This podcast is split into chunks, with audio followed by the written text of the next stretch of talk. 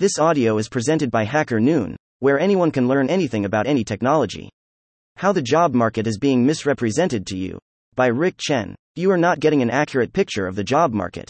With the best intentions, family, friends, colleagues, and overall public discourse offer advice about the economy, interviewing, and the job market. Usually, they parrot back platitudes or repeat what they have heard from someone who knows someone who really knows what's going on. Here are some ways job seekers are misinformed about the job market. Fake jobs. Recruiters have been aware of the proliferation of phantom jobs posted online. One of the biggest things that depress job hunters is when they see job listings that fit their background, excitedly apply to the role, and never hear back. This keeps happening. Over time, you start feeling dejected. You question why companies aren't inviting you to interviews.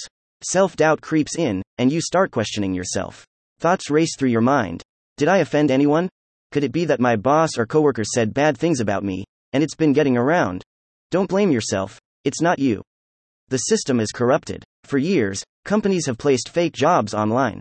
The job description is real, and so is the company, and this doesn't mean it's a scam. Firms list jobs that they have no intention of filling. Why companies post phantom jobs? Companies place phantom jobs to build a pipeline of candidates for the future. Right now, they have no interest in interviewing or hiring a person. Dot. When people quit, the remaining workers need to pick up the slack. They are forced to work longer hours without any pay increase. Then, they start complaining about why the company isn't actively looking to fill the vacancies. To appease the remaining workers, the company places ads without any intention of finding a replacement. They are merely pacifying the workers. Dot. When there are layoffs or a challenging economic climate, some businesses will post jobs to show that the company is doing well and growing while everyone else is floundering. Dot. Many jobs are posted on the company website and end up on job aggregation sites. Time goes by, and the company forgets to take down the role. It stays on the company site and an array of job board aggregation sites.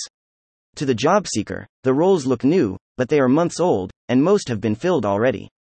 Dot. Most companies have a policy to post jobs online to promote diversity hires. They want to show that they are making a good faith effort to find the best talent, whether from within or through a job listing. Unscrupulous firms use this as cover to hire someone they already know they want to hire. The job posting creates a false impression that it is a fair and open hiring process the company can gain a sense of the marketplace by posting phantom jobs. By the responses, they can feel out how much money other places are offering or whether the role is considered hot or not. If the company is looking to downsize or wants to cut a few people, the phony jobs can offer insight into how hard it would be to find a replacement and at what compensation level. Dot. Interviewers may actually invite people to interview based upon the sham job listing. However, there is no intention of hiring the person. The company has someone picked out already. It may be an internal candidate that a senior executive has handpicked for the role. The unsuspecting applicant doesn't have a chance to orchestrate it to seem that the interview process is fair, as the decision was already made, and you're just part of the charade. Dot. End the 11 million jobs available fallacy. It's been widely reported that more than 11 million jobs are available. With 6 million people unemployed, people assume that there are roughly two roles for every person out of work. However, on target the math may be the often touted slogan is very misleading, as it fails to give you the complete picture. A large percentage of the roles are not attractive. That is one of the big reasons why the jobs continuously remain open. Many are in sectors that people want out of, such as restaurants, bars, warehouse and fulfillment centers, and dead end gigs or contracts. There is a lot of churn. A person may hop from waiting at one restaurant to jumping to another for a slight pay increase and then pivot to another industry, hoping for a chance to progress and build a future.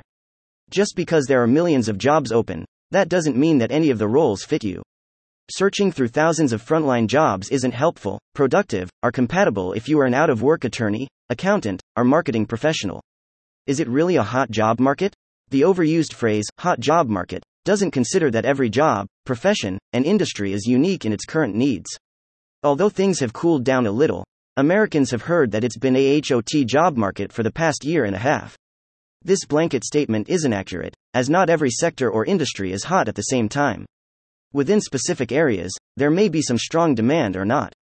For instance, a software engineer candidate may be in high order at Apple, but at the same time, 100 contract recruiters were let go because the tech giant is sanguine about future growth. Also published on TeamBlind's blog, and thank you for listening to this HackerNoon story, read by Artificial Intelligence. Visit hackernoon.com to read, write, learn, and publish. Dot.